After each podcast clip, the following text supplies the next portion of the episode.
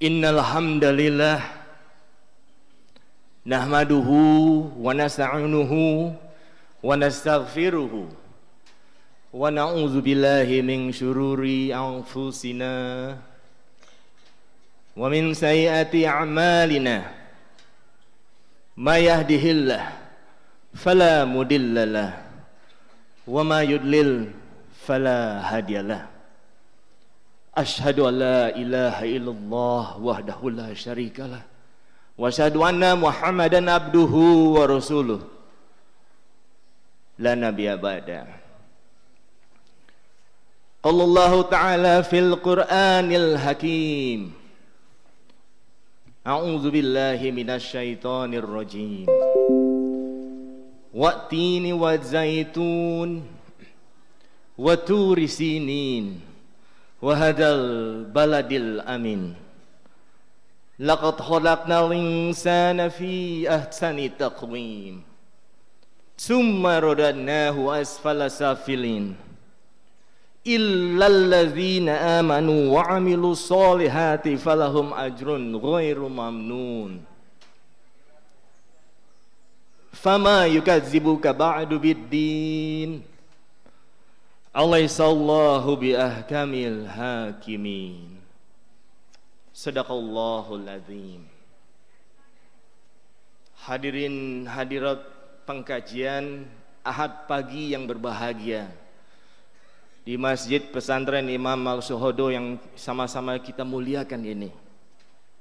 Pertama-tama tentu saja mari kita panjatkan rasa syukur kita kehadirat Allah Subhanahu wa taala atas nikmat iman, nikmat Islam, nikmat kesehatan, nikmat waktu. Kita masih diberikan kesempatan oleh Allah Subhanahu wa taala untuk hadir di acara pagi Ahad pengkajian ini. Untuk kita sama-sama bersilaturahim, sama-sama saling berbagi, sama-sama menyamakan persepsi menyatukan derap langkah keumatan kita ke depan terutama untuk kemajuan umat Islam wabil khusus persyarikatan.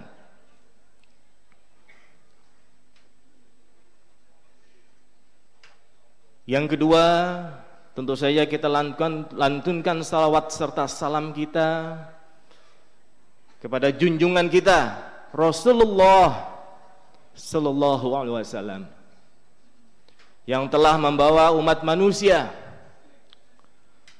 dari zaman penuh kegelapan menuju zaman penuh pencerahan, penuh kepastian akan janji Allah Subhanahu wa taala. Selama kita mematuhi, mengikuti apa yang diajarkan, apa yang diperintahkan dan menjauhi apa yang dilarang serta mengikuti sunnah Rasulullah sallallahu alaihi wasallam. Hadirin hadirat pengkajian Ahad pagi di Masjid Pesantren Imam Syuhodo yang termasyhur ini.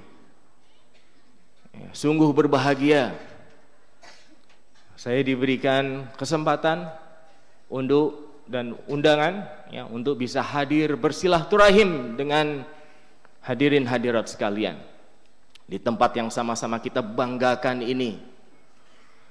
Di tempat di mana pejuang dakwah kita Imam Sohodo di zaman kesultanan menyiarkan mensiarkan agama Islam. Saya haturkan tentu saja dengan hormat kepada Direktur Pondok Pesantren Imam Syuhodo Kiai Haji Solahuddin Sirizar LCMA selaku tuan rumah beserta seluruh pengasuh pondok pesantren. Ketua Pimpinan Cabang Muhammadiyah Sukoharjo Kiai Haji Abdullah Muzakir selaku penanggung jawab beserta seluruh jajarannya. Yang saya hormati juga Ketua Majelis Tablik PCM Blimbing LH Sarwanto SAG selaku penyelenggara beserta segenap pengurus ya yang telah berikhtiar setiap ahad pagi ya, mengadakan pengkajian yang juga merupakan ajang silaturahim untuk kita semua. Hadirin hadirat yang berbahagia. Tadi saya sedikit menyitir surah Atin yang saya kira sudah biasa kita lafazkan dalam solat fardu maupun solat sunnah kita dalam kesehari-harian kita beribadah. Bapak Ibu yang saya hormati, surat At-Tin ini memiliki pesan yang sangat powerful, sangat kuat. Karena di dalam surat ini Allah bersumpah dengan makhluknya. Allah bersumpah dengan insan, Allah bersumpah dengan manusia. Dengan membawa empat hal. Yang pertama adalah atin, Az-Zaitun, Aturisinin dan Al-Balad Al-Amin. Hadirin hadirat yang berbahagia. Sebagian ulama menyebutkan bahwa Atin adalah suatu tempat, suatu bukit di Damaskus di Syria. Sebagian lagi menyebutkan bahwa Atin adalah sejenis buah-buahan yang berkhasiat tinggi yang dapat ditemukan di Timur Tengah.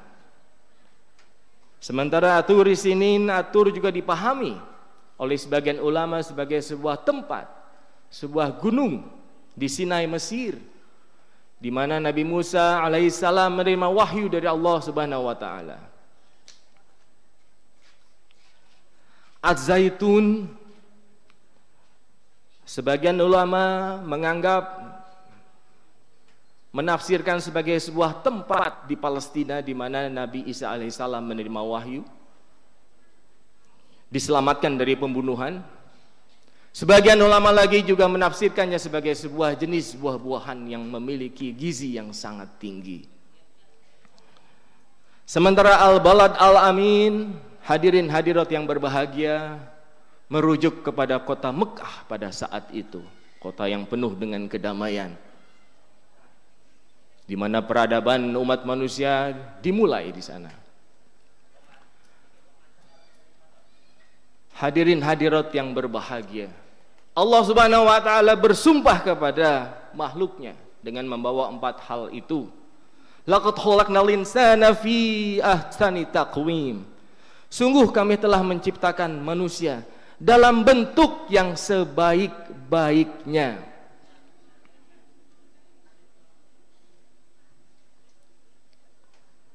Hadirin hadirat yang berbahagia. Dalam bentuk yang sebaik-baiknya ini tidaklah terbatas hanya dalam bentuk fisiknya saja. Tapi juga ada dimensi spiritual.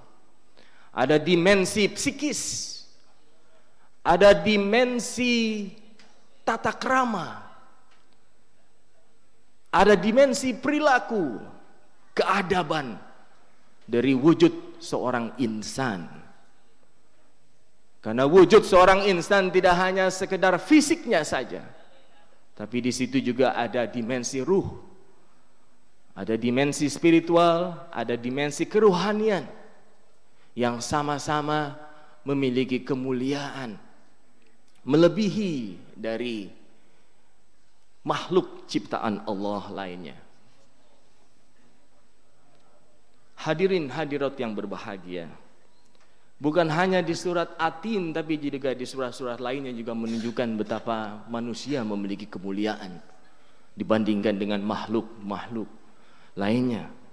Di Al-Isra ayat 70 misalnya. Auzubillahi minasyaitonirrajim.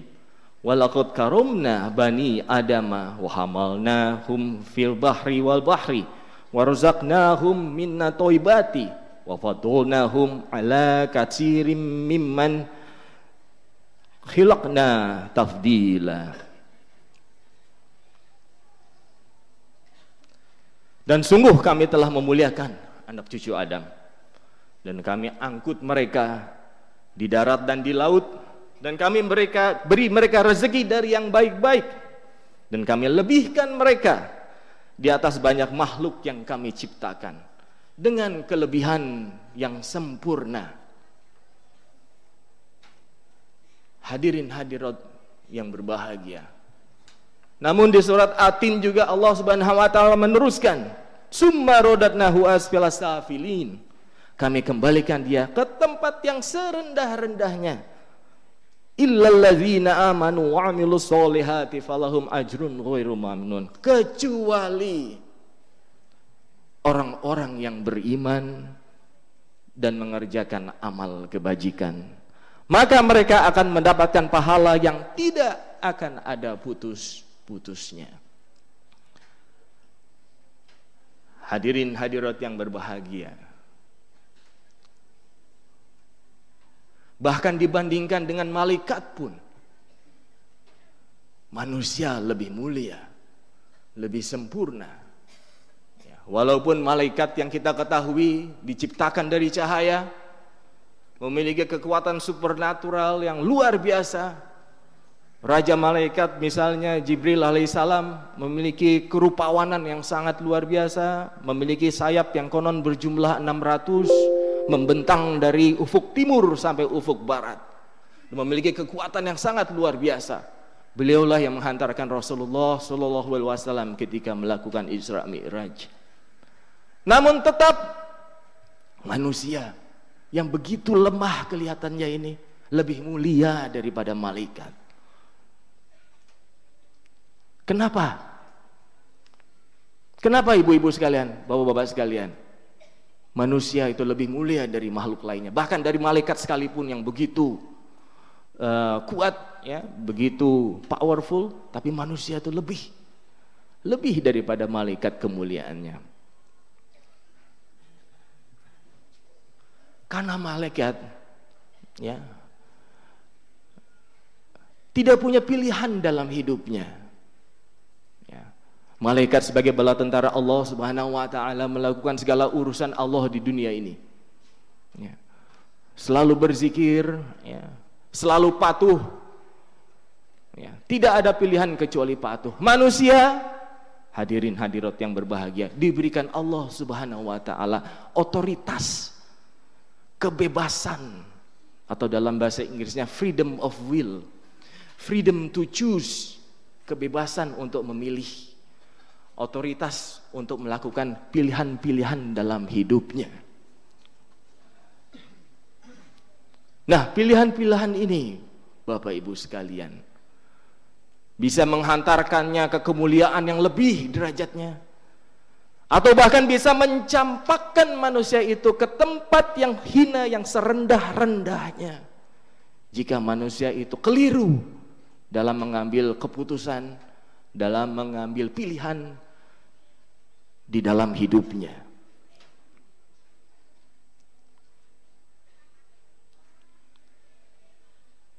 Nah, Bapak Ibu yang saya hormati, potensi manusia sebagai al-insan itu menunjukkan ketinggian derajat manusia dengan keistimewaan ilmu pengetahuan yang dimilikinya. Robi zidni ilma, kita berdoa terus untuk supaya kepengetahuan kita semakin ditingkatkan. Manusia juga punya kemampuan al-bayan, kemampuan untuk berbicara, al-aql, punya akal, kemampuan untuk berpikir, dan yang terakhir yang sangat juga ikut menentukan setelah manusia memiliki pengetahuan menggunakan akalnya adalah al-tamyiz yaitu mampu untuk menerapkan dan mengambil keputusan melakukan pilihan-pilihan di dalam hidupnya.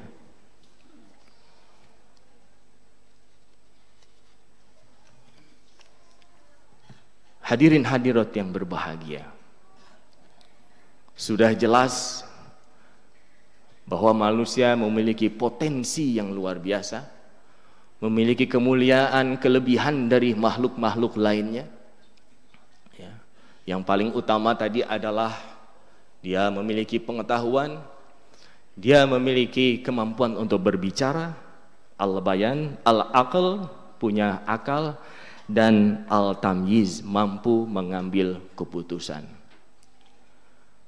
Namun Bapak Ibu sekalian, semua ini tidak serta merta ada begitu saja. Ya. Allah Subhanahu wa taala memberikan potensi-potensi kemuliaan ini di dalam diri setiap manusia. Dan karena itulah penting bagi kita untuk menyiapkan diri kita, menyiapkan keluarga kita, menyiapkan putra-putri kita agar kemuliaan yang Allah anugerahkan kepada putra-putri kita itu betul-betul bisa dipelihara, ditingkatkan, dikembangkan potensinya.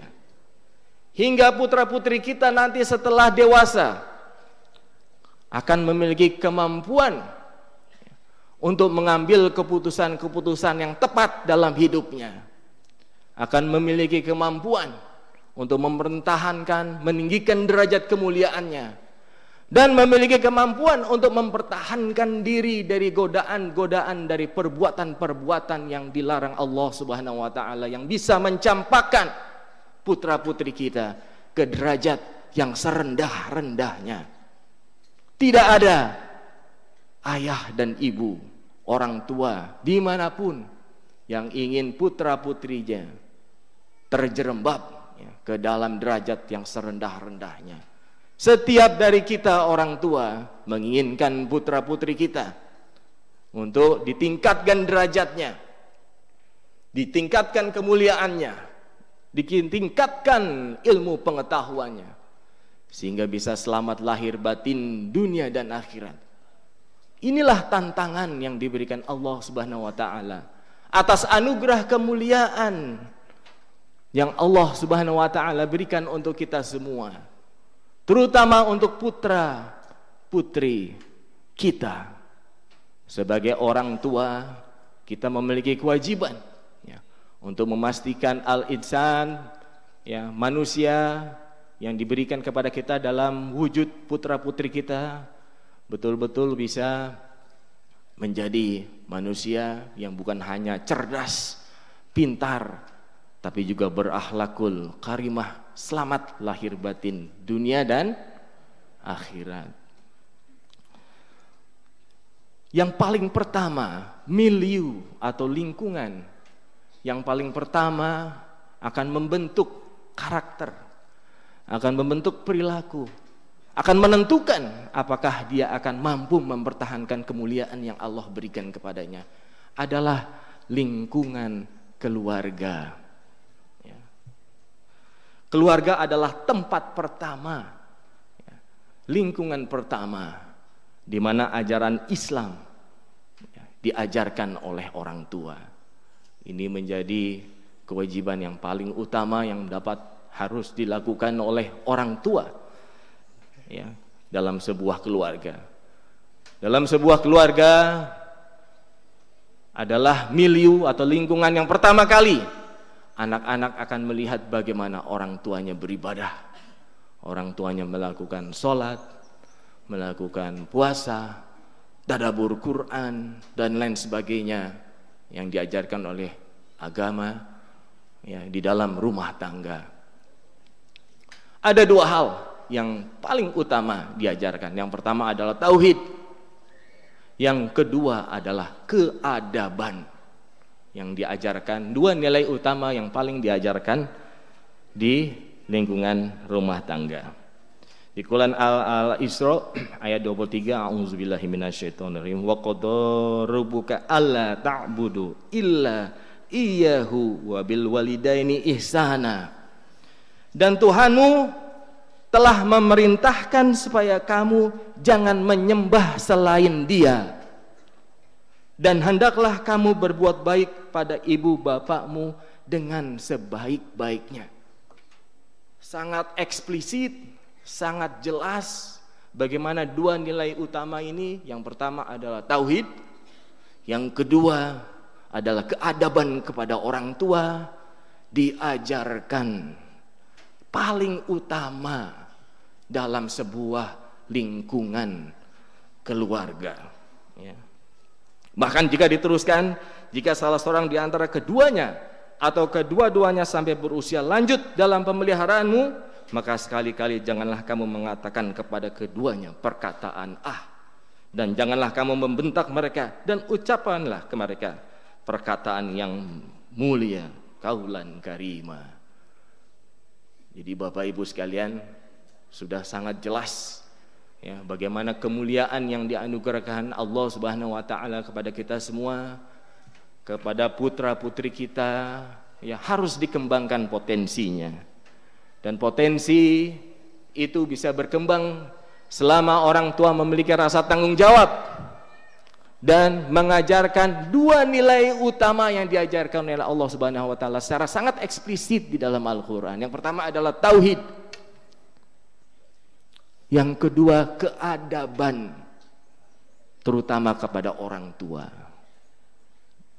Dan sangat jelas orang tua di sini tentu saya bukan hanya sekedar ibu bapak dari putra-putri kita tapi mereka yang lebih tua dari putra-putri kita patut untuk mendapatkan kehormatan.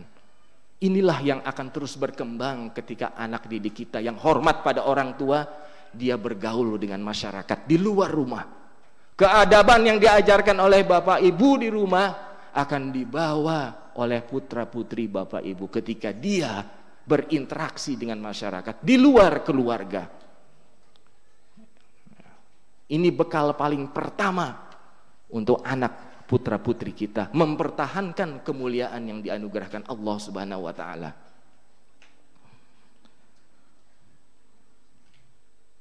Yang kedua, Bapak Ibu yang saya hormati, keluarga juga memberikan rasa tenang.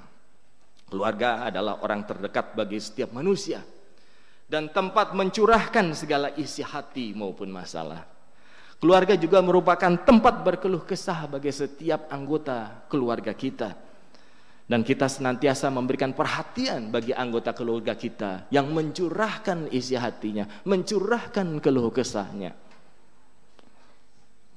Jadi keluarga adalah tempat di mana problem solving, pemecahan-pemecahan masalah yang ditemukan oleh putra-putri kita diselesaikan pertama kali di dalam lingkungan keluarga oleh orang tua dengan semangat kebersamaan, semangat keterbukaan, semangat saling menghormati, semangat saling menjaga dengan kasih sayang.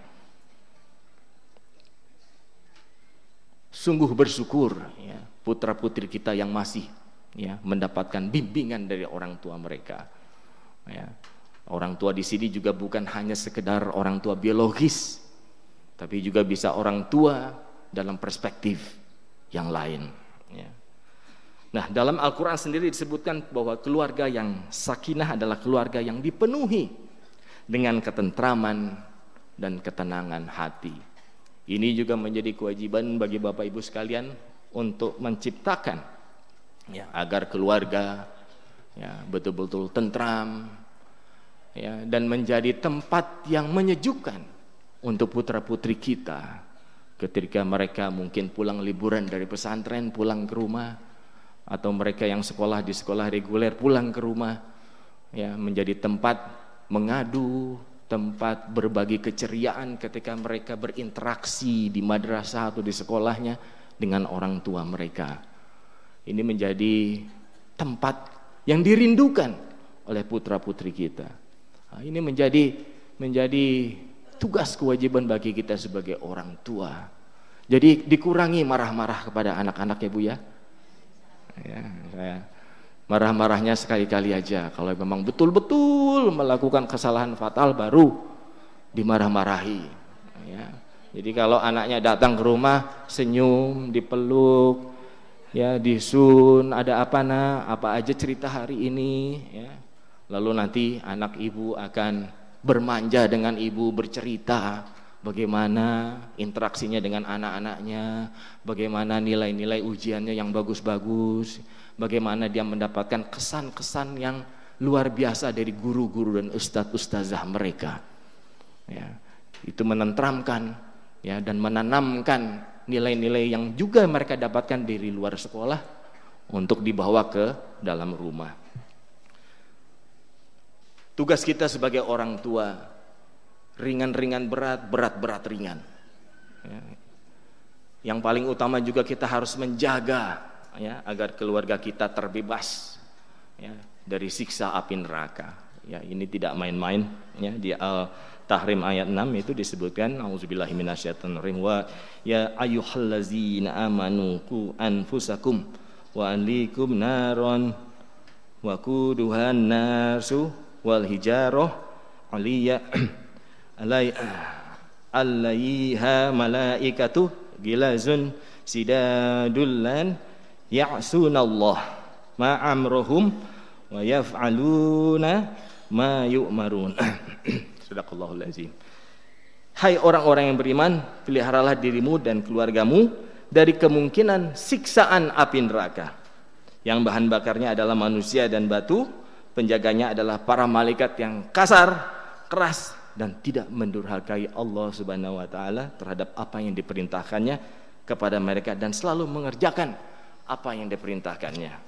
Bapak Ibu yang sekalian yang saya hormati, tadi disebutkan bagaimana malaikat begitu perkasa, begitu kuat. Ya, pada saatnya nanti malaikat penjaga neraka akan menghalau kita, ya menggiring kita ke neraka tanpa basa-basi.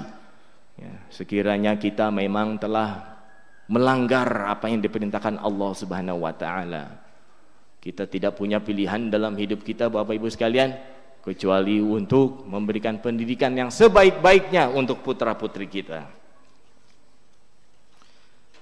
Bapak Ibu sekalian yang saya hormati,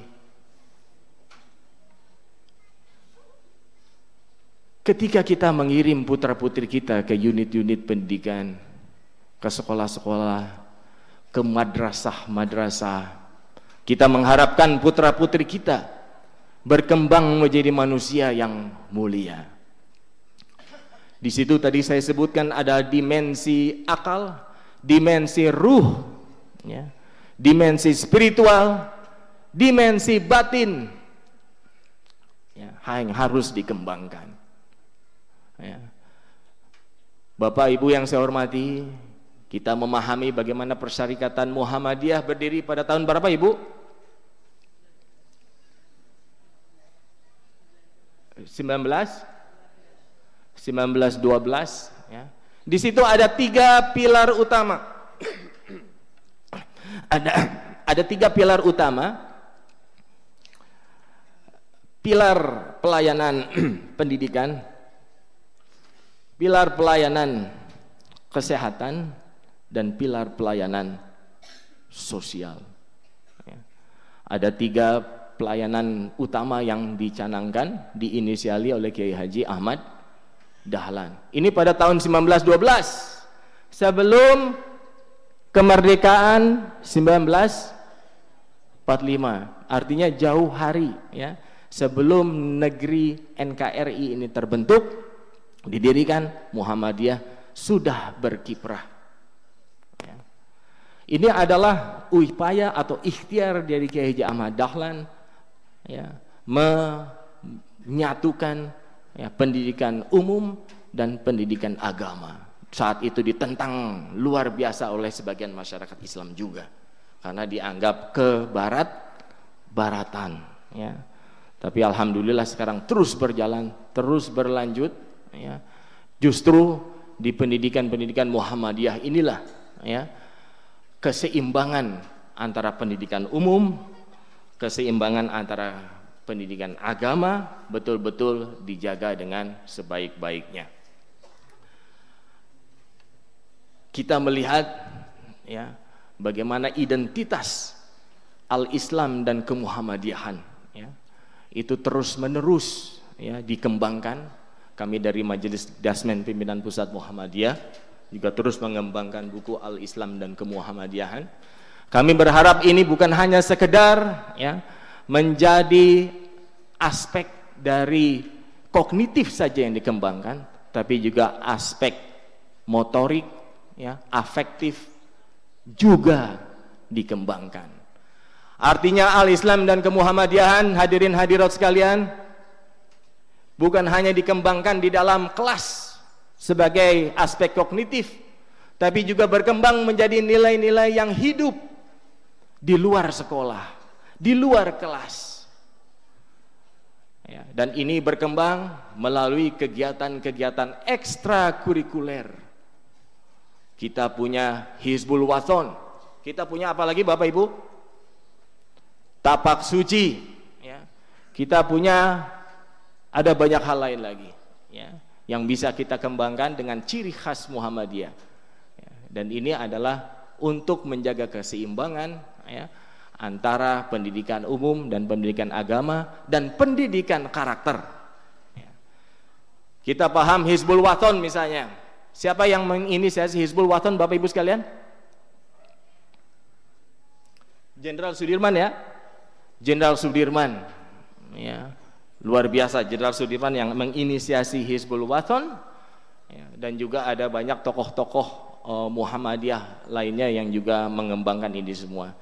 Ini artinya Bapak Ibu sekalian, kita harapkan anak-anak didik kita yang bersekolah ya atau menjadi santri di pesantren Muhammadiyah ketika nanti lulus berkecimpung di tengah masyarakat tidak hanya sekedar menjadi pekerja, tidak hanya menjadi tukang, tidak hanya menjadi orang yang disuruh, tidak hanya menjadi orang berpengetahuan, tapi sekedar menjadi orang suruhan saja. Tapi lebih dari itu Bapak Ibu sekalian, kita harapkan juga anak-anak didik kita berkembang bukan hanya sekedar cerdas, pintar, tapi juga berkarakter, berakhlakul karimah, dan memiliki jiwa kepeloporan dan kepemimpinan. Ini yang diharapkan. Inilah kelebihan atau added values, nilai lebih dari sekolah-sekolah madrasah-madrasah Muhammadiyah. Nilai lebih inilah yang harus terus dipertahankan oleh para pengurus sekolah. Para jajaran majelis Dikdasmen di cabang maupun daerah untuk terus mempertahankan identitas al-Islam dan kemuhammadiyahan. Karena ini adalah nilai lebih atau added values yang kita tawarkan kepada masyarakat yang masyarakat tidak akan mendapatkannya di sekolah-sekolah biasa atau di sekolah-sekolah negeri. Ya. Ini yang menjadi idaman dari Bapak Ibu orang tua sekalian dan saya kira sudah menjadi model yang sangat luar biasa di sekolah-sekolah maupun madrasah-madrasah di bawah naungan pondok pesantren Imam Syuhodo yang sama-sama kita banggakan ini.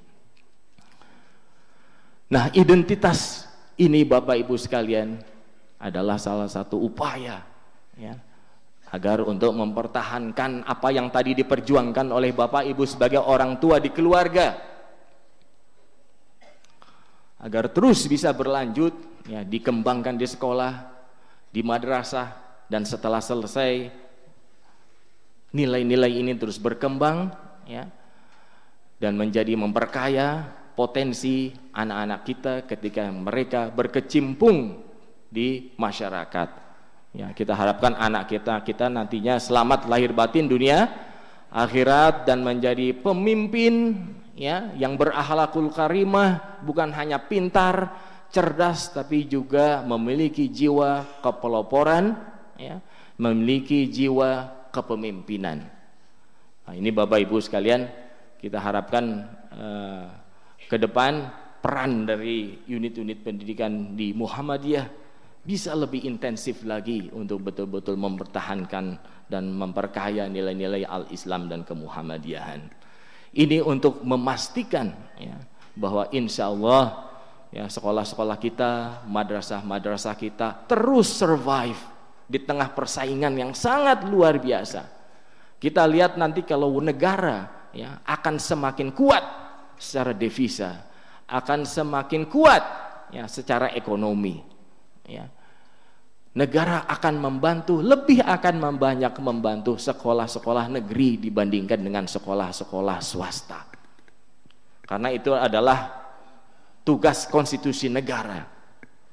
Artinya kalau ada bantuan-bantuan akan lebih diprioritaskan kepada sekolah negeri maupun madrasah negeri. Artinya apa Bapak Ibu sekalian artinya kita sebagai unsur pendidikan dari Ormas Muhammadiyah harus terus ya membina, mempertahankan kemandirian kita. Selama ini Muhammadiyah lebih banyak memberi sebenarnya daripada meminta. Kalaupun negara yang memberikan bantuan kepada Muhammadiyah, itu pun kembalinya ke negara juga. Karena tidak ada unit-unit pendidikan di Muhammadiyah yang atas nama pribadi. Semuanya atas nama persyari, persyarikatan dan diperuntukkan sebesar-besarnya untuk pendidikan. Ini adalah kontribusi Muhammadiyah untuk bangsa dan negara ini. Muhammadiyah lebih banyak memberi dibandingkan meminta. Ya. Nah, ini adalah peran Muhammadiyah. Kita di Indonesia sudah ada sekitar 7.000 eh, sekolah maupun madrasah, ya 20 ribuan TK, eh, perguruan tinggi sekitar 170, rumah sakit juga banyak sekali ratusan jumlahnya. Itu semua adalah peran apa yang diberikan oleh Muhammadiyah untuk bangsa dan negara untuk memastikan bahwa nilai-nilai ya, pendidikan yang dikembangkan oleh bapak ibu sebagai orang tua yang dilalui dilanjutkan di sekolah maupun di madrasah terus berkembang di tengah masyarakat dan memberikan kontribusi bagi pembangunan bangsa dan negara. Dan di dalamnya itu umat Islam menjadi umat yang terpilih khairu ummah ya, yang betul-betul dimuliakan ya menjadi umat pilihan di mana basisnya, fondasinya yang pertama tadi saya katakan adalah keluarga yang sakinah, mawadah dan warohmah dengan putra-putri kita yang berkembang, studi lanjut ya menjadi putra-putri yang cerdas, yang pintar, bukan hanya sekedar itu tapi juga berakhlakul karimah ya dan memiliki jiwa kepeloporan dan memiliki jiwa kepemimpinan sebagaimana tokoh-tokoh Muhammadiyah yang sebelumnya dicontohkan. Ada berbagai tokoh-tokoh Muhammadiyah yang mungkin uh, bisa saya sebutkan ya di pada pagi hari yang berbahagia ini.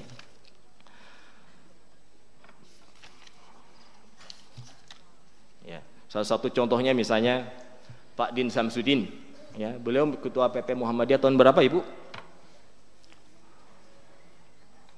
Tahun 2005, 2010 dan 2010 hingga 2015. Ya, apakah beliau sudah pernah ke sini Bapak Ibu? Belum pernah? Sudah sering ya? Meresmikan kalau tidak salah ya. Meresmikan apa namanya? Uh, salah satu bangunan yang ada di sini ya. Beliau mendirikan Selain menjadi ketua PP Muhammadiyah, beliau juga mendirikan apa yang disebut dengan Center for Dialogue and Cooperation Among Civilization. Ya, ini adalah sebuah uh, lembaga internasional di mana Muhammadiyah ya, juga bukan hanya berperan secara nasional, tapi juga berperan secara global, secara internasional, ya, menyumbangkan perdamaian dunia, peradaban yang mulia untuk dunia internasional. Jadi kiprah Muhammadiyah, Bapak Ibu sekalian harus bangga. Bukan hanya sekedar kita adalah ormas salah satu ormas tertua di bumi pertiwi ini yang melakukan hal-hal yang belum dilakukan oleh negara pada tahun 1912. Lebih dari itu, saat ini pun kita memberi untuk bangsa ini dan juga menyumbangkan perdamaian dunia ya melalui badan-badan atau unit-unit majelis-majelis termasuk juga CDCC yang didirikan oleh Pak Din Samsudin tadi. Bapak Ibu sekalian, bagaimana pendidikan di Muhammadiyah? Pendidikan Muhammadiyah adalah penyiapan lingkungan ya, yang memungkinkan seseorang tumbuh sebagai manusia yang menyadari kehadiran Allah Subhanahu wa taala sebagai Rob dan menguasai ilmu pengetahuan, teknologi dan seni dengan kesadaran spiritual, makrifat dan penguasaan iptek ini, seseorang akan mampu memenuhi kebutuhan hidupnya secara mandiri, peduli sesama yang menderita akibat kebodohan dan kemiskinan, senantiasa menyebar luaskan kemakmuran, mencegah kemungkaran bagi pemuliaan manusia dalam kerangka kehidupan bersama yang ramah lingkungan dalam sebuah bangsa dan tata pergaulan dunia yang adil, beradab dan sejahtera sebagai ibadah kepada Allah Subhanahu wa taala. Ini saya bacakan tanfis keputusan muktamar yang ke-46.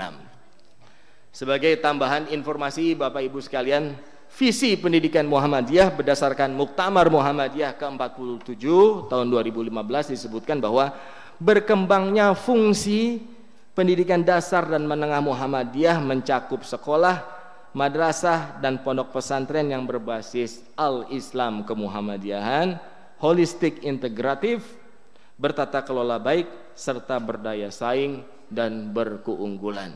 Nah, di sini jelas disebutkan holistik integratif. Ya, adanya keseimbangan, adanya keterpaduan dari segala elemen pendidikan, ya, baik itu yang menyangkut kognisi, ya, kecerdasan, ya, maupun juga spiritual, ya, maupun juga afektif dan motorik. Afektif dan motorik ini diwujudkan ya, dalam kegiatan-kegiatan ekstrakurikuler seperti Ikatan Pelajar Muhammadiyah, tapak suci dan hizbul waton. Ini ya di mana karakter betul-betul dikembangkan, nantinya anak kita juga menjadi cerdas dan berkarakter. Ini adalah visi pendidikan eh, Muhammadiyah. Sementara misi pendidikan Muhammadiyah menyelenggarakan pendidikan dasar pada menengah yang unggul dan berkemajuan, menyelenggarakan pendidikan dasar menengah yang holistik dan integratif, yaitu tadi mengembangkan potensi akal, hati dan keterampilan yang seimbang, menyelenggarakan pendidikan dasar dan menengah yang akuntabel dan inklusif, menyelenggarakan pendidikan dasar menengah yang didukung oleh IPTEK dan IMTAK. Nah, ini visi misi dari pendidikan uh, Muhammadiyah. Ya, namun ini semua Bapak Ibu yang saya hormati tidak akan berkembang maksimal ya, jika tidak didukung, tidak dilandasi oleh pendidikan keluarga yang mumpuni. Ya, Bapak Ibu sekalian, putra putri Bapak Ibu sekalian, apakah sudah ada yang menikah atau sudah bekerja atau sebagian dari sini adalah santri di pesantren ini atau tidak? Yang saya paham 90% dari hadirin hadirat adalah warga Muhammadiyah, betul? Alhamdulillah, ya luar biasa ya. Jadi Bapak Ibu sekalian, tadi sempat saya katakan bagaimana keluarga ya itu menjadi pondasi yang sangat penting tempat berkeluh kesah tempat kita juga melanjutkan keturunan ki kita keturunan perjuangan dakwah kita melalui putra putri kita Bapak Ibu yang saya hormati. Karena itu sangat dipahami jika ada anak yang usianya mungkin sudah 35 tapi 40 sampai 40 mungkin belum menikah. Apakah ada Bapak Ibu? Putar putrinya yang usia 35 40 belum menikah? Ada. Ya kita doakan semoga anak-anak kita enteng jo enteng jodohnya. Tapi jangan dipaksa Bapak Ibu. Kasihan kalau dipaksa ya setiap hari pulang ke rumah kita tanya nah kapan nikah ibu sudah ingin sekali rindu ingin punya cucu ya setiap hari ditanya sampai bosan Sampai dia datang ke rumah akhirnya bawa janda anak tiga. Ibu, ini calon saya, ini calon cucu ibu. Ya. Ya. Jadi jangan terlalu dipaksa. Kita doakan, kita masukkan dia dalam milieu lingkungan yang baik. Semoga dia mendapatkan jodohnya di situ. Ya ini memang salah satu cara ya keluarga untuk meneruskan uh, keturunan meneruskan perjuangan dakwah kita. Insya Allah ya setelah mereka nanti masuk ke dalam unit pendidikan, bersekolah, bertafakufidin, ya, ya, jadi semangat untuk mempelajari ilmu agamanya juga semakin tinggi, ya, berkembang menjadi manusia-manusia yang soleh soleha, yang juga pintar, cerdas serta berkarakter, pintar Ya, kalau di sekolah, di madrasah itu kita sebagai ustadz, ustazah, guru pastinya sangat bangga ya kalau punya anak didik kita yang pintar. Pintar itu bukan berarti harus bisa minterin gurunya. Ya. Ada seorang siswa yang bertanya kepada gurunya, "Pak guru, kalau orang yang belum melakukan sesuatu apakah boleh dihukum boleh nggak bu? Boleh tidak? Ya? Boleh tidak pak kalau orang yang belum melakukan sesuatu dihukum? Boleh tidak? Tidak ya? Ya, gurunya juga menjawab yang sama. Oh tidak boleh nak. Seseorang akan dihukum termasuk nah ini dihukum sebagai Siswa ya kalau melakukan hal yang sudah dilakukan dan itu jelas-jelas melanggar peratu peraturan. Oh baik Pak Guru, kalau begitu tolong saya jangan dihukum karena saya belum bikin PR. Ya. Nah ini artinya siswanya minterin minterin gurunya ya jangan sampai seperti itu jadi artinya guru juga harus lebih pintar dari siswanya nah terkait dengan ini hadirin hadirat yang berbahagia semakin berkembang ya, ilmu pengetahuan dan teknologi. Kita sekarang masuk dalam revolusi industri 4.0 ya, di mana berbagai hal itu menjadi serba instan ya, menjadi berbasis teknologi ya. Di perguruan tinggi Muhammadiyah sudah dikembangkan blended learning.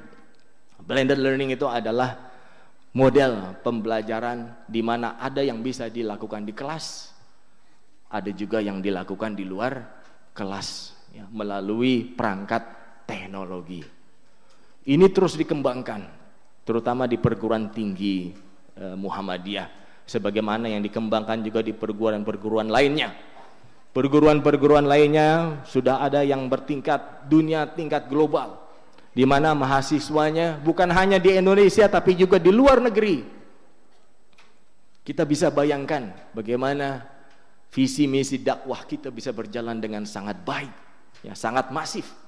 Jika kita juga mengembangkan dan memanfaatkan perangkat teknologi ya untuk kemajuan dakwah kita. Ya. Nah, ini diharapkan untuk unit-unit pendidikan Muhammadiyah baik madrasah maupun sekolah untuk tidak tidak ketinggalan ya, dengan kemajuan teknologi. Insya Allah ya, kita akan terus survive. Kalau kata seorang Inggris katanya those who will survive are not those who are strong ya. mereka yang akan terus survive insya Allah sampai akhir zaman ya, terutama unit-unit pendidikan kita bukan mereka yang kuat ya. bukan mereka yang powerful tapi mereka ya those who are adaptable to change ya mereka yang bisa beradaptasi terhadap peru perubahan Ya, jadi kita jangan ketinggalan dengan perubahan ini. Jadi ada dua hal yang utama. Yang pertama adalah mempertahankan identitas sekolah dan madrasah Muhammadiyah yaitu al-Islam dan kemuhammadiyahan. Ini adalah identitas kita yang utama. Ini adalah added values atau nilai lebih yang kita tawarkan kepada masyarakat yang masyarakat tidak akan mendapatkannya dari yang lain. Ini harus dipertahankan. Namun di sisi yang kedua, kita juga harus adaptable to change. Kita juga harus memiliki adaptasi terhadap perubahan-perubahan yang terjadi di belahan dunia ini. Salah satunya adalah perkembangan teknologi. Teknologi, ya, ini menjadi hal yang tidak bisa kita hindarkan lagi. Ya. Dan, jadi di revolusi industri 4.0 ini pada tahun 2025 nanti Bapak Ibu yang saya hormati itu diprediksi 35% jenis pekerjaan akan hilang. Jadi yang selama ini kita lihat sehari-hari yaitu 30%, 35% tahun 2025 ke atas itu diperkirakan akan hilang. Satu hal yang paling mudah misalnya bagaimana penjaga tol ya waktu zaman Soeharto dulu kan di Punjawa itu luar biasa itu ya untuk mempekerjakan manusia hanya untuk memberikan karcis tol. Sekarang sudah tidak ada. Ya, semuanya pakai e-tol semua. Itu udah hal yang paling sederhana. Nanti akan lebih kompleks. Ya. Apa yang diajarkan seperti tadi blended learning, ya, juga sebagian ajaran juga akan digantikan oleh artificial intelligence, ya, digantikan oleh guru-guru uh, digital, ya. Nah, ini ini perkembangan yang luar biasa yang tidak bisa tidak harus di di apa namanya di diraih ya, dilakukan oleh Muhammadiyah. Kalau tidak kita akan tertinggal. Namun satu hal yang tadi yang paling utama adalah identitas al-Islam dan kemuhammadiyahan itu hal yang tidak bisa kita tawar-tawar, harus terus kita pertahankan, kita tingkatkan. Ya, baik itu melalui pendidikan online, offline, ada atau tidak ada revolusi, revolusi industri 4.0 al-Islam dan kemuhammadiyahan ya adalah hal yang tidak bisa kita kompromikan. Harus kita berikan ya. Karena takwa itu yang kita berikan ya.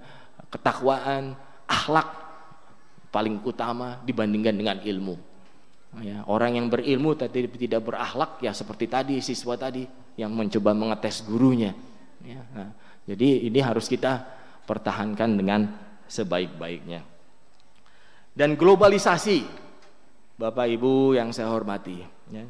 14 2 juta tenaga kerja cakap akan berimigrasi antar negara ASEAN.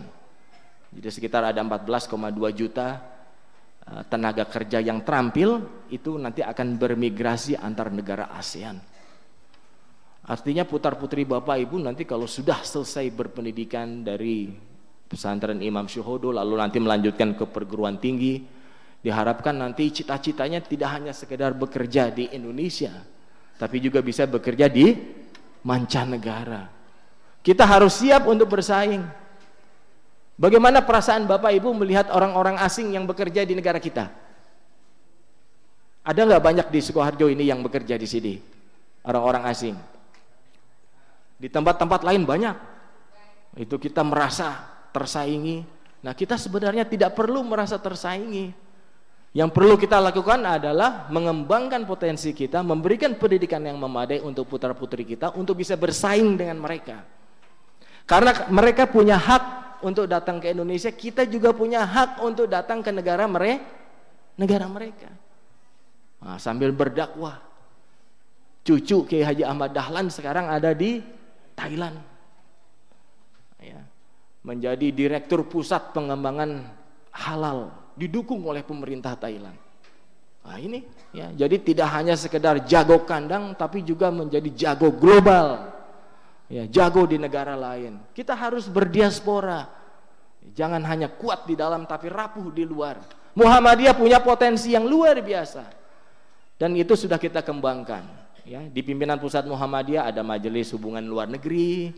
Sebelumnya juga Pak Din Samsudin juga membangun mendirikan CDCC Center for Dialogue Among Cooperation, Civilization Cooperation, ya, itu semua adalah upaya-upaya internasionalisasi pendidikan dan dakwah Muhammadiyah.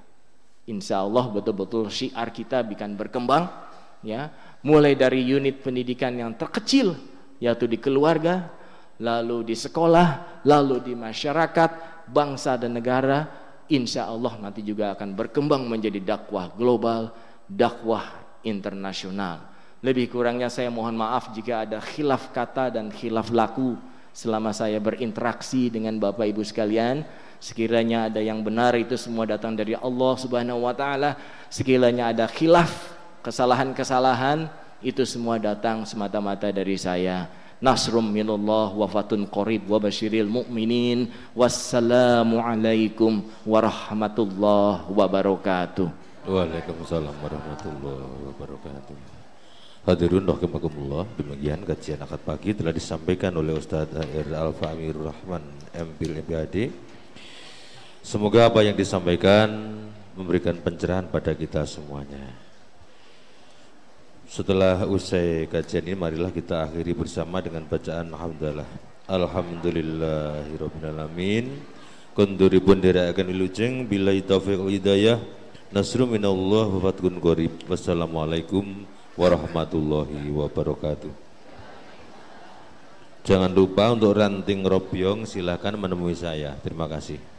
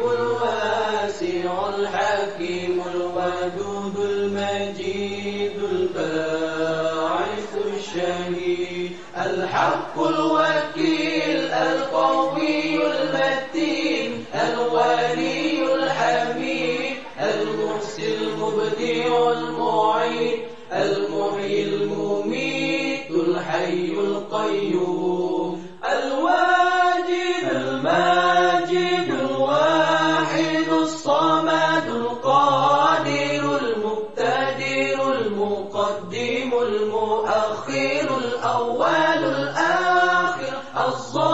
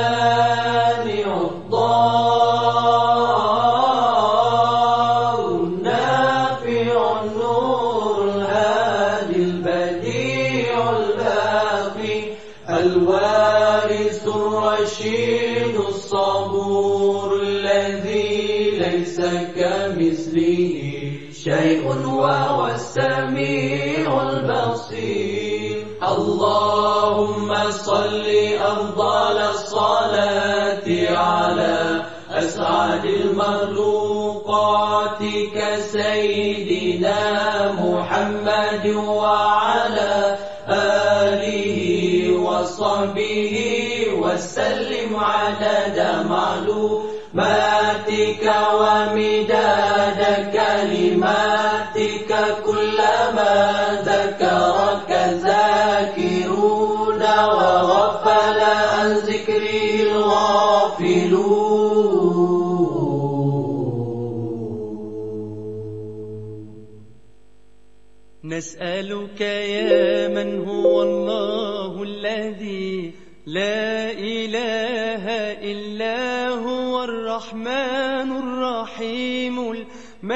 الملك القدوس السلام